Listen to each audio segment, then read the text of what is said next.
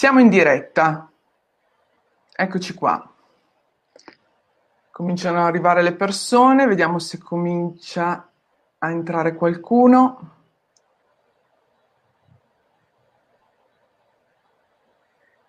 Ci date un segnale se ci sentite, ci vedete?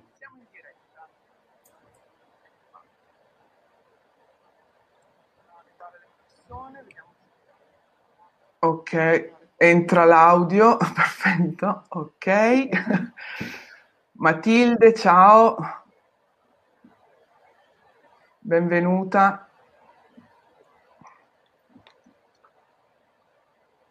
Ok, se intanto volete iniziare a condividere la, la live a qualche contatto che conoscete, così magari arriva anche a chi non ha avuto modo di vedere l'invito all'evento.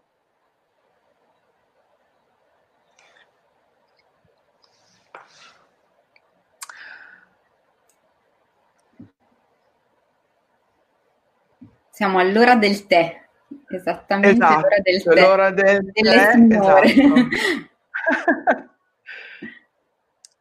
ok, cominciano ad aumentare i numeri. mm-hmm. Sì, ci vuole sempre un po' qualche minuto accademico.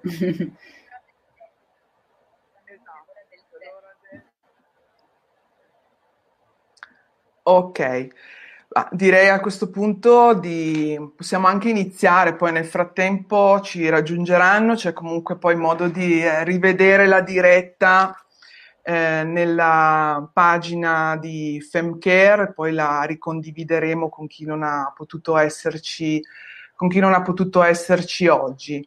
Allora, eh, il tema che stiamo trattando, eh, il titolo appunto eh, è mirato alle donne, no? Le, noi donne che ci sentiamo sempre un po' divise tra i nostri molteplici ruoli e l'obiettivo di oggi è quello di dare qualche strumento per cercare di viverlo in modo un po' meno da lottatrice e un po' più in armonia, un po' più in equilibrio. Ciao Daniela, benvenuta. Mm, stiamo cominciando ad aumentare.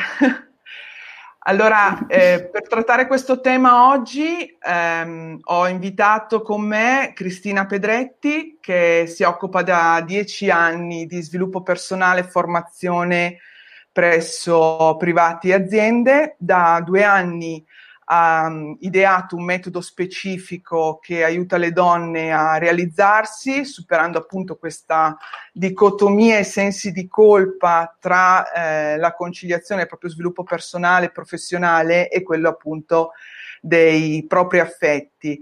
Eh, con Cristina eh, ci siamo incontrate già un po' di volte, eh, troviamo delle grandi affinità tra i nostri due progetti, quello appunto del family coaching e quello del woman coaching, eh, perché fondamentalmente poi appunto nella famiglia le donne spesso no, sono riconosciute come quelle che sono titolari della cura e quindi eh, poi sono poi le persone che la maggior parte incontriamo noi nella nostra quotidianità quando incontriamo le famiglie che hanno la necessità di una badante piuttosto che di una babysitter o di una colf.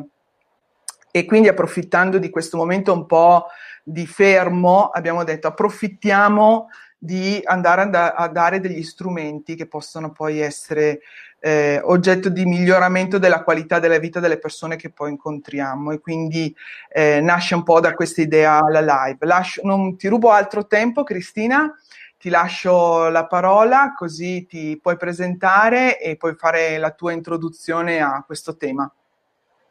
Sì, grazie Chiara, intanto è assolutamente un piacere essere qui e condividere con te questo momento della diretta perché appunto come dicevi c'è stata eh, affinità da subito tra noi e tra i nostri progetti e quindi è un piacere per me poter dare il mio contributo. Eh, sì, come dicevi io da diverso tempo lavoro nell'ambito della formazione e dello sviluppo personale, però la cosa un po' appunto particolare che ha destato anche così, ha dato spunto per la nostra collaborazione è il fatto che ho proprio questo progetto dedicato alle donne ed è incentrato proprio sulla conciliazione. E, um, mi dedico alle donne è un po' così, è stata una scelta quasi naturale, nel senso che nel mio percorso professionale e personale di evoluzione mi sono accorta mh, da due anni a questa parte, ricollegando un po' i vari puntini delle mie vicende, che questo elemento della donna, delle donne, ricorreva per me già da tanto tempo, quindi io sono uscita dal liceo artistico con una tesina sull'arte femminile, ma sulle donne artiste in realtà, e anche successivamente ho sempre avuto questa indole che mi spingeva a valorizzare comunque il ruolo della donna proprio come parte attiva in tutti i vari aspetti. Quindi questo per me è, è stata una vera e propria scelta che sento un po' come una missione no? all'interno del mio lavoro. E ehm, per quanto riguarda il tema di oggi che abbiamo scelto insieme, quello della, così, della dicotomia del conflitto tra ambizioni ed affetti incentrato proprio sull'equilibrio vita-lavoro, vorrei anzitutto fare due piccoli focus. Allora, il primo che um, personalmente non sposo molto il termine, anche se lo utilizzo perché è uno dei termini più conosciuti e ricorrenti, non sposo molto l'idea del work-life balance, cioè equilibrio vita-lavoro, come se la vita fosse una cosa e il lavoro fosse un'altra. Invece, eh, come anche tu ben sai, perché in un evento che avevi proposto tempo fa hai condiviso lo strumento della ruota della vita, che è uno strumento che a volte nel coaching si propone, si chiama ruota della vita e le varie fette sono fette che includono anche la fetta del lavoro, ma non sono due cose diciamo in antitesi, in opposizione. Quindi già questa mi sembra una prospettiva utile per partire con i nostri ragionamenti, insomma, sull'equilibrio. Eh, e poi un altro discorso che è quello proprio della polarità che noi abbiamo scelto, quindi da un lato l'ambizione e dall'altro i sensi di colpa. Quindi, prima di tutto mi piacerebbe porre questa, uh, questa domanda, cioè l'ambizione eh, che noi ricolleghiamo molto spesso al lavoro, alla carriera, eccetera, non potrebbe essere invece un'ambizione legata anche a un proprio successo affettivo o familiare? Quindi già questa è un po' un'idea diversa perché tendenzialmente si dice ok, ambizione uguale lavoro, eh, famiglia, comunque lavori di cura uguale affetti relazioni, mentre ritengo che una donna possa essere ambiziosa ed esserlo appunto in tutti i differenti aspetti. Quindi ci sono donne che magari si stanno dedicando solo alla famiglia o comunque danno privilegio a quel lato e trascurano magari la loro carriera, il loro successo professionale e ci sono al contrario donne che hanno spinto l'acceleratore sulla carriera, sono magari manager, sono donne di successo eccetera, si ritrovano però ad avere delle mancanze, delle carenze sul fronte affettivo. Quindi secondo me il tema ambizione deve proprio essere rivalutato in quest'ottica di, di includere entrambe le parti. E poi invece il senso di colpa, senso di colpa che ahimè eh, ci attanaglia molto spesso come donne, ci appartiene forse in una, in una caratteristica un po' di genere anche più di quanto non appartenga agli uomini e che cosa ce ne facciamo alla fine di questo senso di colpa? In realtà noi ce l'abbiamo, lo teniamo, lo utilizziamo perché ha una sua utilità. Quindi nell'ottica di mantenerci in un equilibrio, perpetuare un sistema eh, che abbiamo già, che siamo state abituate a gestire in un certo modo, il senso di colpa ci aiuta a definire la nostra identità in qualche modo e a resistere al cambiamento, perché il cambiamento, ahimè, spaventa. Quindi questa è proprio una, una prospettiva che volevo dare un po' sui termini, concetti che abbiamo scelto per aprire la nostra conversazione. Assolutamente utile e indispensabile. Poi appunto siamo in live, quindi se volete anche voi commentare, dare suggestioni su questo, su quello che stiamo dicendo, commentate, diteci appunto anche la vostra e poi la, la ricondividiamo. E tu citavi prima, Cristina, il tema della ruota della vita, no? che è uno strumento che come sai anche noi amiamo sì. molto ed è proprio tipico del coaching e secondo me è proprio un elemento veramente ehm, la prima volta che io l'ho fatto per me è stato uno schiaffo in senso positivo e infatti poi magari lo proporremo in qualche live, magari anche poi fisicamente quando sarà possibile con chi è interessato a approfondire il tema. A tutti gli effetti ti mette appunto davanti chi sei tu in quel momento, che percezione hai tu delle tue sfere della tua vita. Mm-hmm. Ed è proprio su questo no, che un po' quando si parla poi eh, di, di noi donne, eh, a volte un po' il tema che ci dimentichiamo è dove siamo noi, no? prese nella corsa quotidiana di tutti i giorni, quello che emerge invece da questa ruota della vita è che innanzitutto devi partire da te stesso, cioè parti da dove sei tu, da come ti vivi tu, da qual è la tua percezione.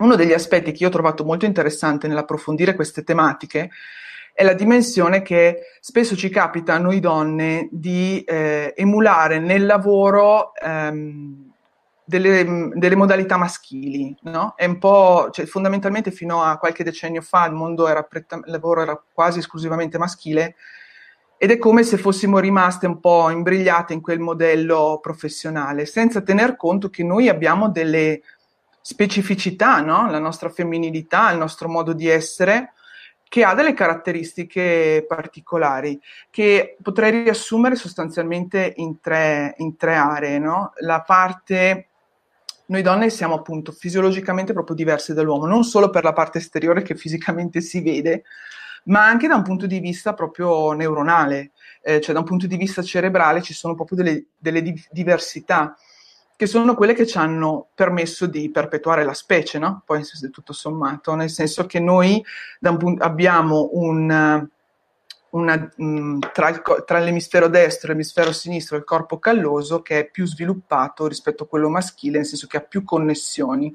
Ecco perché, per esempio, noi donne siamo molto più brave a parlare, a parlare delle nostre emozioni, eh, siamo multitasking, eh, riusciamo a comprendere il linguaggio non verbale e questo ci dà la possibilità di vivere l'empatia, cosa che magari sugli uomini si fa più fatica a trovare.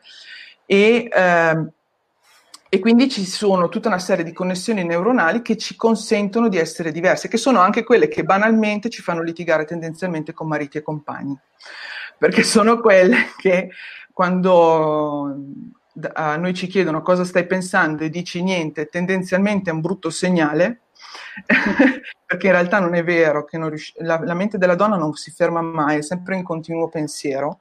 Quando invece un uomo gli chiedi cosa stai pensando e ti risponde niente, è vero. la novità è che è vero. per cui mettiamocela via, è così. Eh, dall'altra parte ci sono, oltre a queste differenze, che comunque hanno un impatto e possono essere sia positive che negative, eh, c'è anche un aspetto ormonale la donna produce il 30% in più di ossitocina rispetto all'uomo. Questo perché è l'ormone dell'amore, l'ormone del, l'ormone del parto, del, dell'allattamento.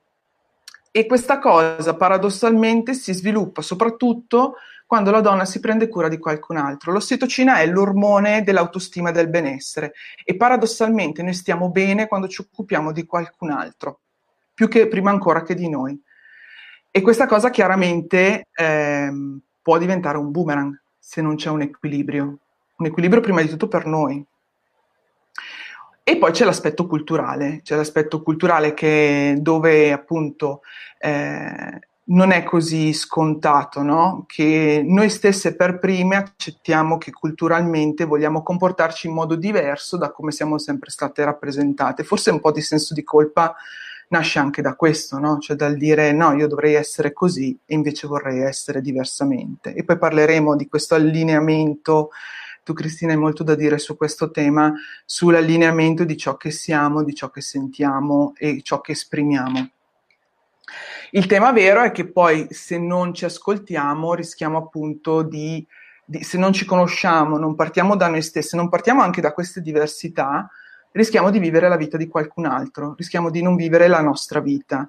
E, e questa cosa eh, ho letto, si trova appunto nella letteratura l'esempio di Bronnie Ware, che è questa mh, infermiera del, um, di un hospice australiano che ha scritto un libro, lei accompagna le persone a morire e sostanzialmente ha individuato cinque eh, mh, macro, diciamo, rimpianti delle persone. E prime, I primi due che trovo particolarmente significativi e utili per la nostra conversazione è eh, da un lato non aver avuto il coraggio di vivere la vita che volevo e aver vissuto invece la vita che qualcun altro si aspettava da me. E questo è uno dei più grandi rimpianti che lei sente dire dalle persone in punto di morte. E l'altro è quello di non essere stata capace di rendermi felice. E, secondo me in questo, appunto siamo partiti dalla ruota della vita, siamo partiti da questa divisione che abbiamo, eh, l'unico modo per ritornare a avere un equilibrio è proprio partire da se stessi. E Gandhi diceva che chi perde la sua personalità perde tutto e tante volte siamo dentro una ruota che giriamo, giriamo, giriamo, ma poi noi siamo quelli che in questa ruota ci stiamo un po' perdendo nel correre dietro alle esigenze, alle esigenze di altri. Quindi eh, dopo questa lunga introduzione su questa parte, eh, ti chiederei, Cristina, eh, tu appunto hai sviluppato questo percorso che si chiama Tre mesi per svoltare e aiuti le donne quotidianamente anche con dei video online, poi le, hai, fai delle attività di sessioni di coach individuale e anche di gruppo, specialmente in azienda. Ti voglio chiedere quali sono le difficoltà che tu incontri nelle donne e qual è stato, quali sono appunto gli spunti che tu dai per superare questa dicotomia. Sì, allora le difficoltà principali sono forse due proprio quelle macro e la prima è proprio legata all'argomento che hai introdotto tu adesso, cioè il fatto del partire da sé e del darsi valore, cioè il darsi valore è veramente lo scoglio macro, no? il più ostico, che poi si declina in, diverse, in diversi aspetti, perché darsi valore vuol dire eh, saper come gestire il proprio tempo, come dedicarsi anche del tempo, del tempo per se stesse che possa essere un tempo di rigenerazione, di ascolto di sé, di percezione di sé e non sempre un tempo riempito per attendere alle incombenze, ai bisogni degli altri, eccetera.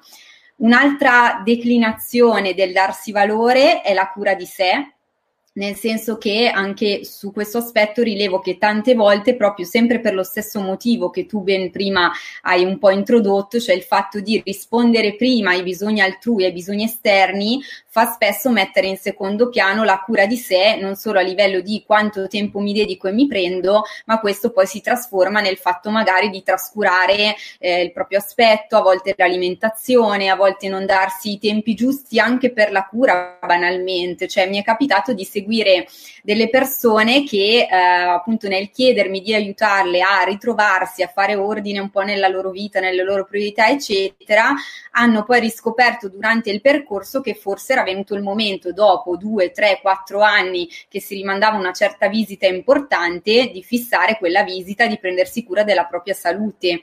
Quindi il concetto di cura di sé e di, di darsi valore che assume veramente tante sfaccettature, tante declinazioni. È uno veramente degli ostacoli che le donne con cui lavoro vedono in maniera, percepiscono in maniera più eh, insormontabile proprio perché entra quel senso di colpa, quel senso del giudizio che eh, in qualche modo ci è stato inculcato, diciamo, dalle, dall'abitudine, dall'educazione, dal, da una serie di, di da un portato no, che abbiamo alle nostre spalle, per cui se mi occupo degli altri sono una brava ragazza, sono una brava bambina, mi comporto correttamente, se mi occupo di me, ecco che scatta la colpa, ecco che mi sento egoista, ecco che mi sento ingiusta, ecco che vedo il dedicarmi a me come un togliere a qualcun altro o a qualcos'altro. Quindi finché diciamo che siamo prese da questo loop della bilancia, del prendere per me, togliere ad altri, del sentirmi eh, eh, non una brava madre, non una brava compagna, eccetera, è difficile disinnescare appunto questi meccanismi. Eh, quindi questo è il primo grande mm, macro ostacolo, quello del darsi valore in tutte le sue varie accezioni. Un'altra seconda difficoltà che vedo piuttosto ricorrente è quella di fare delle scelte, ma poi su questa cosa approfondiremo un po' meglio in uno dei prossimi passaggi, per cui su questo aspetto non, non mi dilungo. Per quanto riguarda il darsi valore, un'altra sfumatura importante, tu prima dicevi che eh, per natura, per conformazione nostra, diciamo cerebrale, ormonale, eccetera, abbiamo una predisposizione maggiore alla comunicazione e alla relazione. Questo è sicuramente vero, questo ci facilita nei lavori di cura, ci rende predisposte a questi, però dall'altro lato non siamo così brave, almeno è quello che rilevo, nel comunicare agli altri i nostri bisogni. Quindi noi siamo eh, capaci di esercitare la nostra empatia, il nostro ascolto attivo nei confronti degli altri, siamo invece meno brave perché meno abituate, perché ci hanno insegnato che è un male, ascoltare noi stesse e una volta anche che ci siamo ascoltate e capite, comunicare poi agli altri il nostro bisogno e quindi farlo valere. Quindi la comunicazione assertiva, la manifestazione dei nostri bisogni agli altri, che siano i mariti, i genitori, i figli, i colleghi, eccetera, è un altro veramente dei, dei tasti dolenti. Eh, per non parlare solo di difficoltà, ma dare anche uno spunto così pratico, un'ispirazione, un esercizio che mi avevi suggerito di proporre perché a te era particolarmente piaciuto, è proprio quello che fa partire le persone da se stesse. Quindi banalmente, se io ti chiedo tu chi sei, prova a rispondere sul tuo diario, su un foglio a questa domanda e presta attenzione alle parole con cui ti definisci perché le parole che noi utilizziamo per definire noi stesse, eh, quindi i sostantivi, i nomi, le funzioni, tra virgolette, che ci diamo nell'ambito della nostra vita, gli aggettivi anche che utilizziamo, le modalità, eh, in qualche modo ci qualificano. Quindi noi eh, manifestiamo, diciamo, con le parole quello che ci sentiamo di essere per cui cominciando a visualizzare fuori da noi eh, il nostro linguaggio può essere già un importante passo per portare a livello di consapevolezza eh, la nostra visione di noi stesse. E se occorre magari già cominciare proprio a livello di linguaggio, di comunicazione a raddrizzare un pochino il tiro e quindi a ehm, adottare un linguaggio non tanto positivo ma quanto più funzionale affinché eh, chi siamo coincida sempre di più con quello che manifestiamo. Certo. Sì, direi che di esercizi poi ne parleremo, ci sarebbero diverse attività, per cui eh, direi che eh, magari avere un pezzo di carta e di penna per seguire questa diretta potrebbe essere utile per poi segnarsi delle attività per cui prendersi del tempo a fare eh, e darebbe l'opportunità, appunto, ti dà l'opportunità poi di, di, di andare a approfondire quello che stiamo dicendo. Mm-hmm. E, per cui se volessimo chiudere questa prima parte no, sul parti da te stessa, con un, quella che va tanto di moda dire call to action, eh, appunto, visto che hai carta e penna, scrivi la prima call to action, è quella di pratica del sano egoismo. Pratica quell'egoismo che vuol dire prenderti del tempo per te, senza rimorsi, senza rimpianti, perché se stai bene tu, sta bene tutto quello, chiunque ti sta intorno. Si crea, tu ci parli a volte nei tuoi video, no, di questa energia positiva che poi eh, trasforma anche chi ci è accanto. Mm-hmm. E se questa energia non, non, ci ricarichiamo di questa energia, è poi difficile che riusciamo, riusciamo a trasmetterlo. E, um, è un po' come l'esempio no, della, chi di noi la, guida la patente sa che insomma se and- andando avanti con la macchina prima o poi ti devi fermare a fare rifornimento. È impensabile non fermarsi mai, eh, la macchina prima o poi si spegne. E lo stesso siamo noi, abbiamo bisogno di questi momenti in cui ci fermiamo in una bella piazzola di sosta, facciamo il nostro gasolio, ci riprendiamo, ci ricarichiamo e ripartiamo. Ed è su questo eh, che volevamo fare poi con Cristina un secondo focus, che cos'è veramente importante per me, no? Cioè cosa troviamo in questa piazzola di sosta e soprattutto poi cos'è che ci riportiamo nel viaggio. Eh, a me piace molto la metafora che questo racconto del professore che entra in classe con un vaso di vetro i sassi, la ghiaia e la sabbia. Interroga i suoi studenti e dice ehm, cioè inizia a mettere dentro i sassi, i sassi grandi e poi interroga i suoi studenti e gli dice il, sasso de- il vaso adesso è pieno di sassi grandi, ci sta ancora qualcosa? Gli studenti si guardano, mormorano un po' e poi dicono ma secondo me è pieno, no? Forse qualcosa ci sta, allora inizia a mettere la ghiaia e comincia a entrare tra i sassi grossi. Di nuovo il vaso pieno, adesso secondo voi ci sta ancora qualcosa? E gli studenti dicono ma forse sì, forse no e mette la sabbia e così il vaso poi si riempie definitivamente. Il, la narrazione di questo racconto conclude col fatto che se noi, anziché aver riempito il vaso prima con i, i sassi grossi, avessimo riempito i sassi con, di, con la sabbia, poi i sassi grossi non sarebbero mai entrati. E i sassi grossi altro non sono che la metafora di ciò che è veramente importante, di quelle che sono le nostre priorità.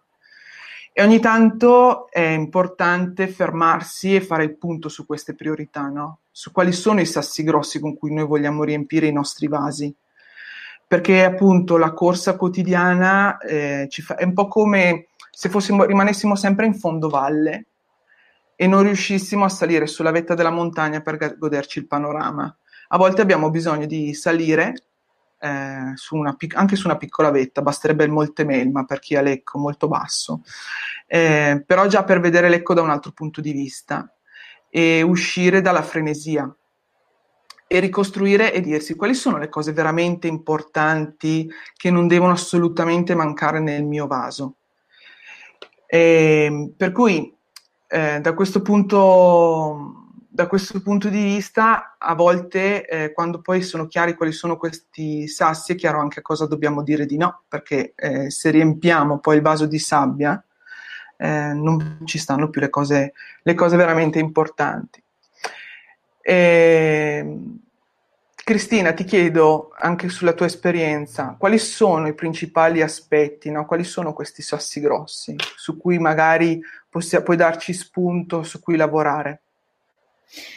Sì, sicuramente anche questa, questo discorso che tu hai appena introdotto eh, si collega proprio alla gestione un po' della propria organizzazione del tempo e quindi anche qui eh, molto spesso c'è una difficoltà nel distinguere ciò che è urgente da cosa è importante, no? quindi eh, nel fare un lavoro proprio di eh, pulizia, di decluttering proprio tra le proprie cose, tra i propri impegni, eccetera, eh, molto spesso le donne mi, mi chiedono come aiutarle a ad aggiungere qualcosa, no? Quindi ad esempio magari sono mamma, lavoro, come faccio ad aggiungere il tempo per me, il corso di piscina, la passione che mi piace?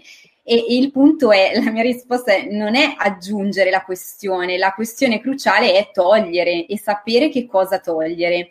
Quindi andare a sfrondare quei rami secchi, quelle cose inutili che non fanno altro che sovraccaricarci e che vanno nelle urgenze, in quelle incombenze attorno alle quali noi continuiamo a correre, ad arrovellarci e lasciare invece soltanto le cose importanti. E ancora una volta, quali sono le cose importanti?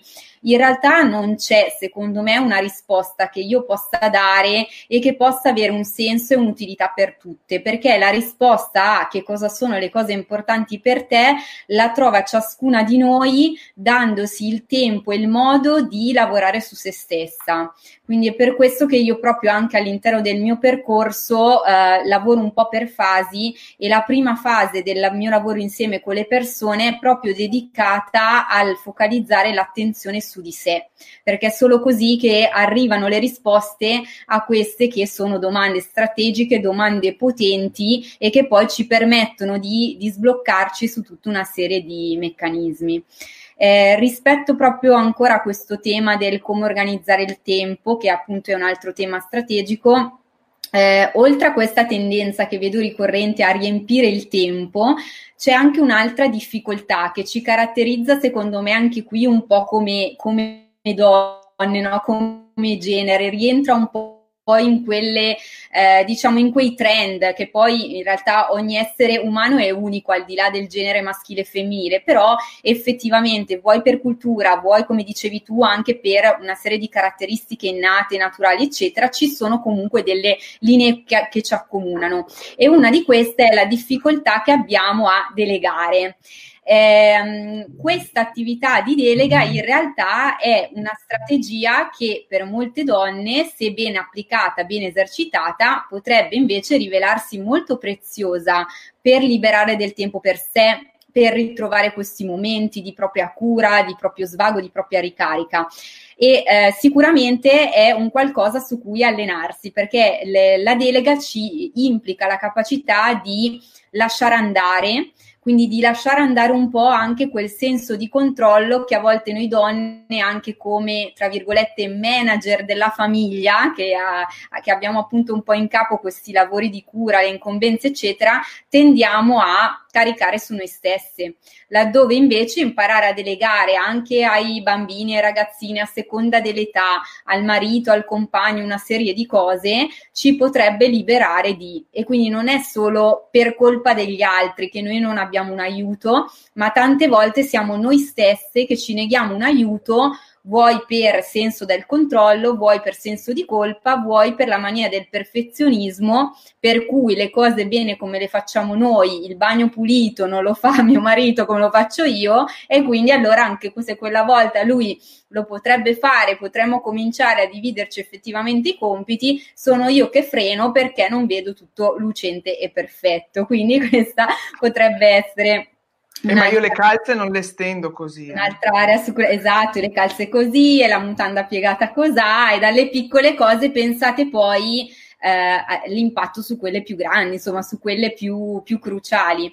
E poi il discorso della delega secondo me ha molta attinenza anche con quello che voi state proponendo come Fancare, come progetto, perché um, un discorso di delega che poi una volta acquisito funziona bene sia a livello professionale, quindi una donna che abbia dei team da gestire, che si possa organizzare anche con delle colleghe sue pari o che abbia delle dipendenti, eccetera, a seconda dei, dei contesti, ma anche appunto, come dicevamo, in contesto familiare e nell'ambito familiare l'esercizio di una delega anche pensando di esternalizzare certe attività tipo la babysitter, tipo una persona che ci possa aiutare in casa a riordinare, a pulire, eccetera, o a, a prenderci cura magari dei nostri genitori o delle persone più anziane che abbiamo, eccetera.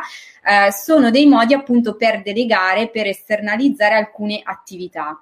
Anche qui che cosa succede? Che interviene da un lato, in alcuni casi ancora una volta il senso di colpa, per cui dici se non me ne occupo io non sono una buona figlia, non sono una buona madre, eccetera, eccetera. Quindi comincia ancora una volta il loop del giudizio che ormai abbiamo eh, talmente eh, radicato dentro che non ce ne accorgiamo nemmeno più, che non siamo noi a pensarla così, ma è un qualcosa di esterno, talmente ce l'abbiamo inculcato in testa, non ci accorgiamo di questa sfumatura.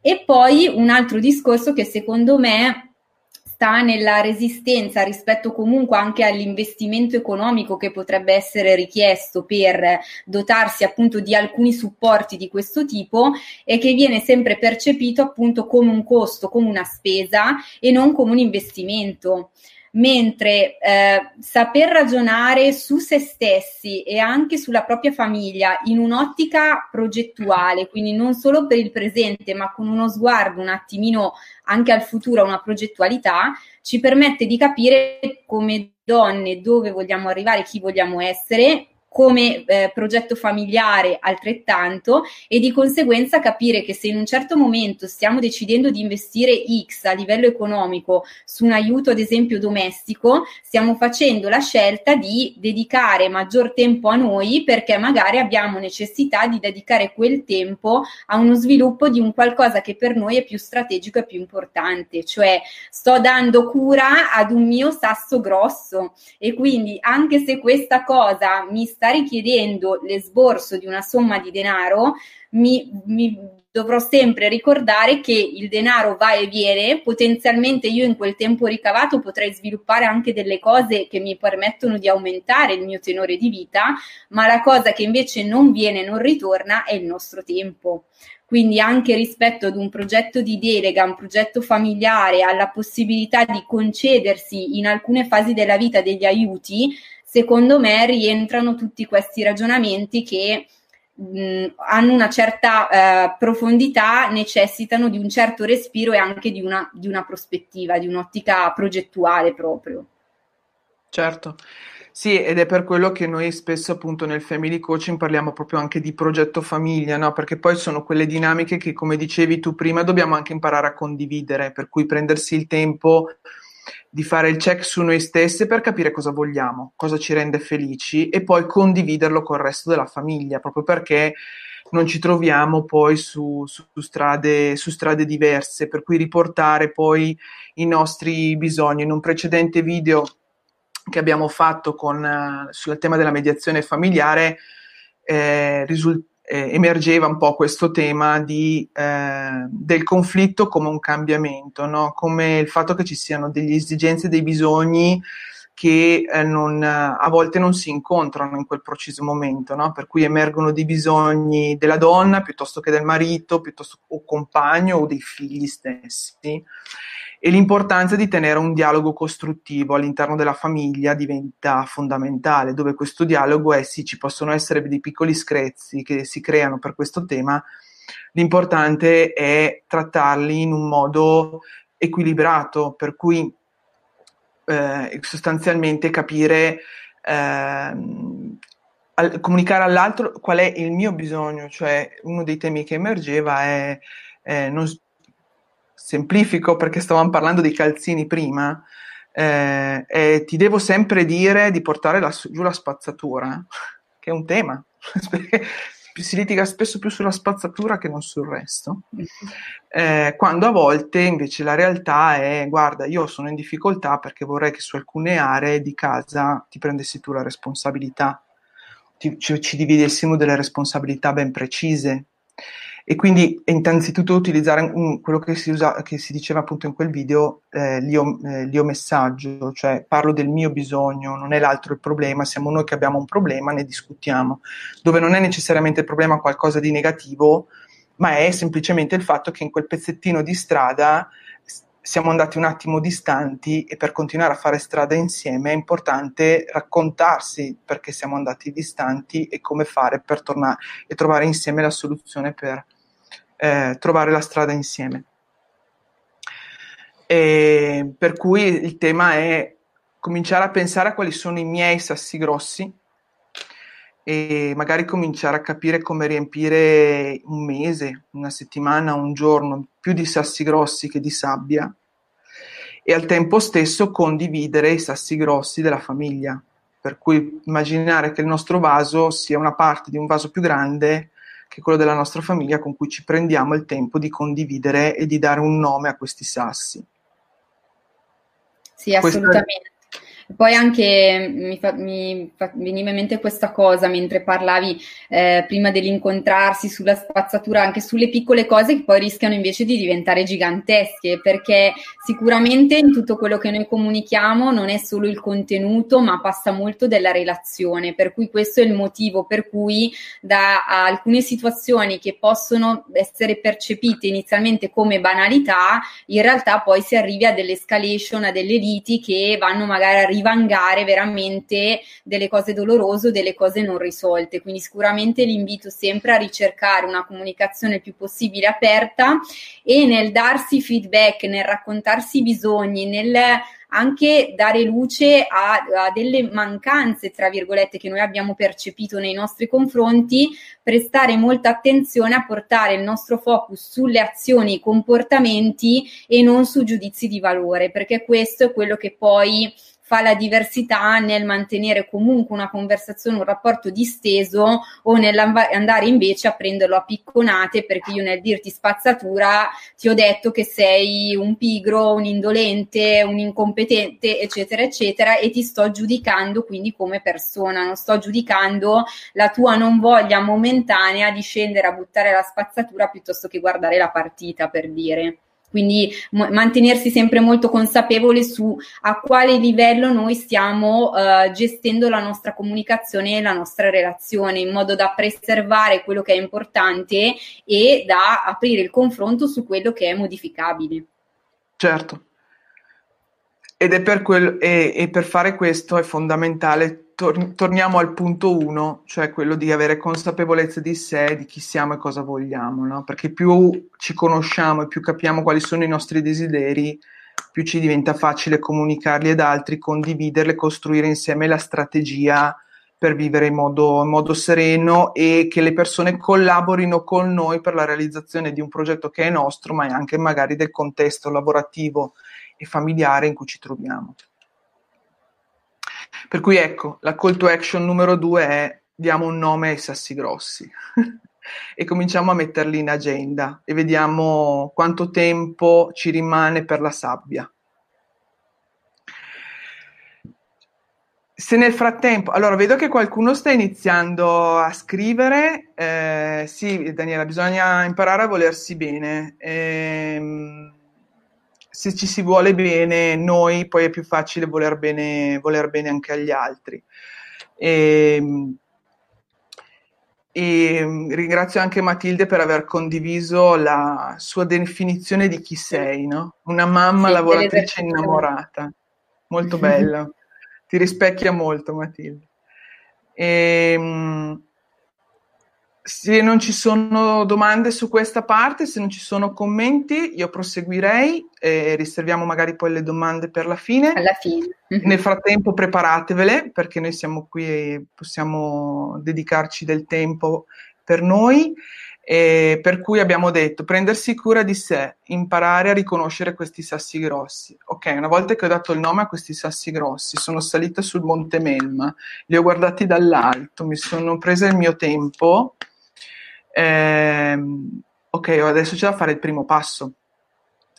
E il cambiamento spesso diventa eh, un ostacolo, no? Eh, quando si dice facile a dirsi, difficile a farsi. Bene, tra il dire e il fare c'è di mezzo l'iniziare, sostanzialmente. Ok? Sì. Cristina, cos'è che ci blocca? Cos'è che rende le scelte così difficili? Eh sì, allora le scelte che come vi dicevo nell'introduzione secondo me è il secondo grosso tasto dolente. Quindi eh, le scelte, stiamo parlando di cambiamento, quindi scegliere di cambiare è, è ahimè la più gigantesca delle scelte perché tendenzialmente noi proprio per come siamo fatti psicologicamente, eccetera, abbiamo una resistenza nei confronti del cambiamento, perché cambiare qualcosa della nostra vita, della nostra normalità, significa mettersi in gioco, significa rischiare, significa eh, mettere in conto che le cose potrebbero andare in una maniera non prevista e non prevedibile e tutto questo ci blocca, ci spaventa e il nostro sistema ancestrale di difesa ci tende diciamo a dire stai lì buona, tranquilla, stai lì dove sei, che non ti succede nulla. Quindi è anche vero però, eh, questo è stato provato appunto da, da, da diversi studi, che ehm, ne, quando noi ci, affron- ci, troviamo a affrontare una scelta, in realtà l'80% se non addirittura di più di, di ciò che impatta sulla nostra scelta è l'aspetto più primordiale, più istintivo, più emotivo e soltanto un 20% il portato razionale di fronte a quella scelta. Per cui quando le donne con cui lavoro mi dicono, Dio Cristina, aiutami, sono in crisi, non so scegliere, non so fare delle scelte per la mia vita, non ne ho mai fatte, mi sono trovata a fare un po' quello che mi è successo e quindi si trovano bloccate nel fare una scelta, in realtà la cosa importante ancora una volta è torna all'inizio, questo sembra il gioco dell'oca, quindi riparti da te, conosciti, datti tempo e poi ehm, aspe- altri due aspetti importanti su questo tema delle scelte e del scegliere di cambiare sono, oltre al conoscersi profondamente, eh, il fatto di eh, fare un po' un passaggio mentale eh, che ci porta a non considerare più le scelte come qualcosa di impossibile e di irreversibile. Io ho fatto di recente un video proprio su questo tema, infatti tu mi avevi suggerito di fare un piccolo focus su questa cosa eh, e quindi che cosa intendo? Intendo che noi mh, mm, ci blocchiamo di fronte alle scelte, al cambiamento, perché temiamo che quella scelta che facciamo in questo momento sia impossibile e lo sia per una serie di motivi. E guarda caso tutti questi motivi noi andiamo a ricercarli in qualcosa che sta al di fuori di noi, quindi non posso scegliere di cambiare lavoro, adesso metto caso perché è una cosa che io ho fatto appunto in tempi piuttosto recenti, perché perché se poi scelgo la libera professione non ho un'entrata sicura, non posso farlo perché sarei stupida a lasciare tutto, non posso farlo perché adesso c'è la crisi, non posso farlo perché c'è il coronavirus e sarei pazza a mettermi in proprio. Quindi vado a cercare tutta una serie di motivazioni esterne che mi aiutano a, ehm, a consolidare, a motivare il mio fatto di rimanere immobile. In realtà ehm, queste scelte non sono impossibili, sono possibili solo se noi buttiamo, diciamo, il coraggio oltre la paura di questa scelta. Fare scelte coraggiose non significa non avere paura, ma significa tener conto che la paura esiste che è normale che esista ed è un sentimento primordiale, un'emozione primordiale che serve a preservarci, ma che noi possiamo cambiare soltanto se la smettiamo di trovare giustificazioni esterne per dirci che è impossibile e appunto cominciare a muovere un piccolo passo nella direzione di qualcosa di nuovo. Quindi questo per quanto riguarda il tema dell'impossibilità che noi buttiamo al di fuori, no? Come se la nostra la scelta non fosse in nostro potere, ma condizionata da qualcosa di esterno che ci blocca. E l'altro aspetto è quello delle scelte irreversibili. Io per, sono stata per diverso tempo, per dieci anni, nell'ambito della formazione professionale quindi mi sono occupata spesso di riorientamento degli studenti, delle studentesse, avevo molte più ragazze che ragazzi, confronti appunto con i loro genitori, con loro stessi, eccetera. Eh, mi sono però poi accorta, lavorando anche con ragazze più grandi e poi con donne mature, insomma, quindi con donne di tutte le età, che questa concezione di una scelta irreversibile in realtà ricorre sempre, quindi non dipende dall'età ma è un qualcosa anche qui di abbastanza comune. Il fatto di pensare che se noi facciamo un qualche cosa, oddio, potremmo sbagliare, oddio, che cosa mai capiterà. È chiaro che una scelta ha delle conseguenze. Io nell'ottica di un mio progetto di vita, di sviluppo personale e professionale, le posso prevedere, posso prevedere le conseguenze, posso prevedere delle alternative a seconda delle varie conseguenze e posso prepararmi un piano A, un piano B, piano C per affrontare diversi scenari. Non potrò mai però avere la sfera di cristallo che mi dice con certezza che cosa realmente accadrà. Se però mi abituo a concepire che in ogni caso tutto ciò che accadrà non sarà un qualcosa di giusto o di sbagliato, ma sarà semplicemente un risultato e che un risultato di per sé è neutro. Quindi siamo noi ad attribuire ai nostri risultati un giudizio di valore. Sei stata brava, hai scelto bene, hai scelto male in realtà ogni cosa che noi andremo a scegliere ci darà dei feedback e da quei feedback noi semplicemente andremo a raddrizzare il tiro se la cosa ha funzionato per fun- farla funzionare ancora meglio, se la cosa non ci ha soddisfatto sarà stato un modo per capire che così non ci arriviamo, ci arriveremo attraverso un'altra strada. Quindi ridimensionare un po' queste sensazioni così incontrollabili che abbiamo di impossibilità e di irreversibilità. Per chi come me ha giocato a basket, c'è un famoso detto che dice tu manchi il 100% dei tiri che non fai. Esatto. Per cui eh, è come quando si è bambini, no? Alla fine per imparare a fare qualunque cosa si va per tentativi, a sbattere il sedere per terra. Eh, abbiamo tanta paura del fallimento, no? Sembra che qua sia qualcosa appunto di irreversibile, che oddio se sbaglio cosa faccio? In realtà fa parte, fa parte di noi, fa parte della nostra natura, un po' come Edison quando disse non ho inventato la lampadina, ho capito mille modi per, non, per come non si fa una lampadina. Eh, per cui ci sta, mh, mm, ci si prova, si fa, si sperimenta e, e si impara. Si impara come quando si era bambini, lasciando un po' da parte il giudizio, prima di tutto su se stessi, che spesso è quello più severo che abbiamo. Per cui la call to action di questa parte è inizia a tirare, che anche se sbagli il tiro libero fa niente.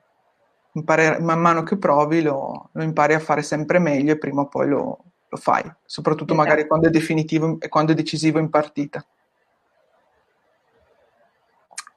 Ok, sì. sì. Nel frattempo noi poi aspettiamo le domande per la parte finale, se intanto ce le volete continuare, cominciare a scrivere eh, spunti, riflessioni, domande, noi siamo qui. E mi avvierei un po' appunto alla conclusione con, uh, con, l'ultimo punto. Quindi abbiamo visto l'importanza di volersi bene, l'importanza di capire cos'è veramente importante per cominciare a fare delle scelte e come non dobbiamo aver paura di queste scelte, soprattutto di fare il primo passo, no? Tanti parlano del cam- dell'1% di cambiamento ogni giorno, che è quello che sommato poi ci dà un po' la trasformazione, no? E, ok, quindi dove miriamo questa trasformazione? L'importanza di crearsi degli obiettivi. Eh, ho letto recentemente Il monaco che vendette la sua Ferrari di Robin Sharma e questo guru che attraverso questo guru che raccontano di questa sapienza del Nepal e, di questo maestro che porta il suo allievo eh, in un bosco e questo maestro, una scelta di oltre cent'anni, di quei personaggi al limite, insomma, della, eh, de, al confine tra, al confine tra, tra l'ancestrale e l'umano, no? Questo qui aveva come passione l'arco, per cui chiede al suo allievo di bendarlo, di mettere una rosa sul tronco di un albero. Lui punta l'arco e sbaglia da bendato, tira la freccia e sbaglia la rosa. E l'allievo gli dice: Ma come tu, maestro, che sei una sceta vicino al nir- nel, che vivi nel nirvana, sbagli da bendato? E lui gli dice: Sbaglierai tutti i tiri che non sai dove stai tirando. Cioè, è difficile che tu possa raggiungere un obiettivo eh, se non ti sei fissato eh, dove vuoi andare e la nostra mente è fatta apposta per puntare dove vogliamo andare. Eh, se vogliamo un tecnici, raccontare un po' di tecnicismo, si chiama SAR, sistema di attivazione reticolare, che è lo stesso per cui nel momento in cui vediamo un paio di scarpe che ci piace, se parliamo molto al femminile, o anche una macchina, improvvisamente vedremo solo quelle scarpe o solo quel modello di macchina. Sì. È quello che si chiama sistema di attivazione reticolare, cioè la nostra mente si focalizza su quello che è l'attenzione. Immaginiamo quindi di dire alla nostra mente eh, quotidianamente qual è il nostro obiettivo e cosa può succedere con l'attivazione di questo sistema di attivazione reticolare. Forse magari ci capita già che quando eh, puntiamo ehm, a qualcosa ci capita che poi le cose accadono, no? E quindi come possiamo costruire un obiettivo efficace che ci conduca alla meta, Cristina?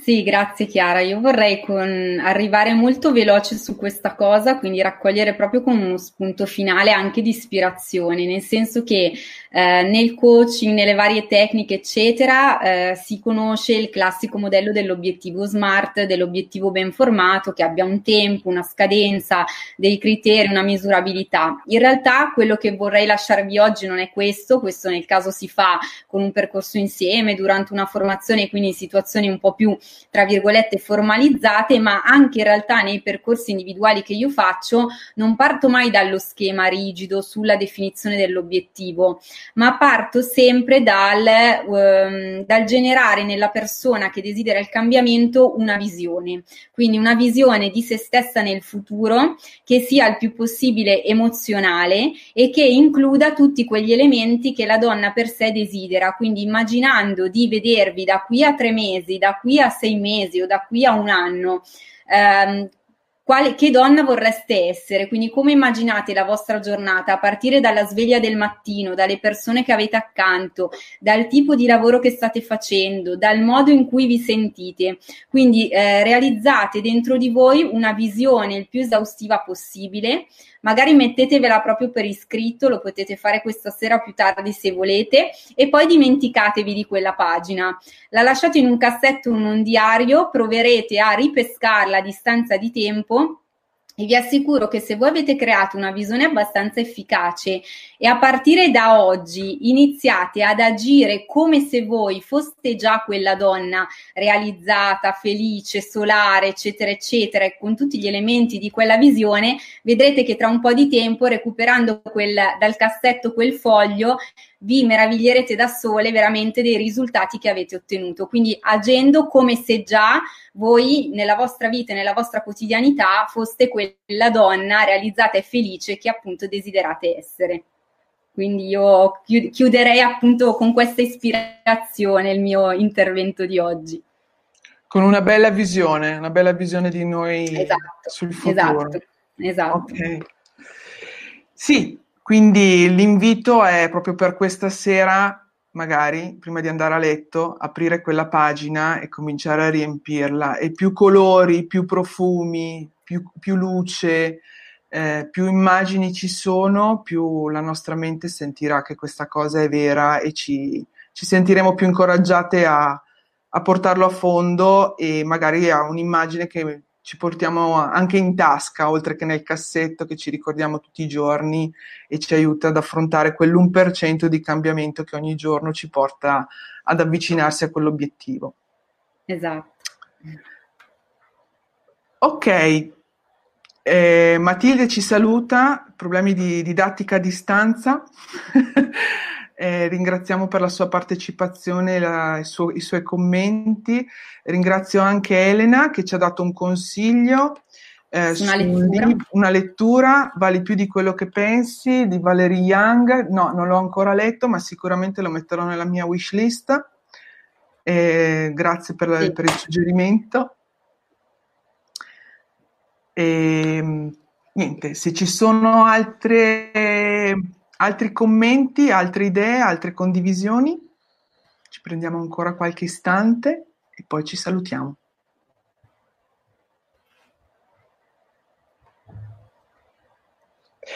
Eh, chiaramente, Cristina, nel frattempo che appunto se qualcuno vuole aggiungere qualcosa, eh, questo video lo pubblicheremo anche sul nostro canale YouTube dove troverete anche gli approfondimenti che abbiamo fatto sul tema dell'intelligenza emotiva e su appunto la mediazione familiare. E anche Cristina ha un suo canale YouTube e anche un podcast che è stato anche citato eh, da riviste specializzate, soprattutto femminili, eh, Chiacchiere da Venere Ehm, per cui ecco, potete seguirci e continuare ad approfondire con noi questi aspetti. Eh, chiaramente i consigli su approfondimenti che vorreste fare saranno ben accetti. Eh, ci potete contattare attraverso le nostre pagine social o sulle nostre mail, i nostri siti. Se volete approfondire, eh, noi ci siamo.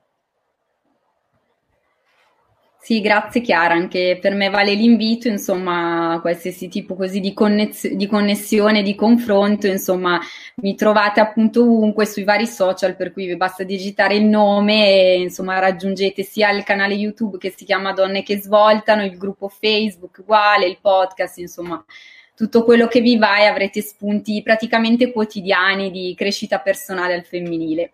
Grazie ancora Chiara per avermi ospitato in questa conversazione. Grazie a te Cristina di aver condiviso, sicuramente non sarà l'ultima volta che ci vedranno insieme, visto che abbiamo in mente qualche progetto da condividere.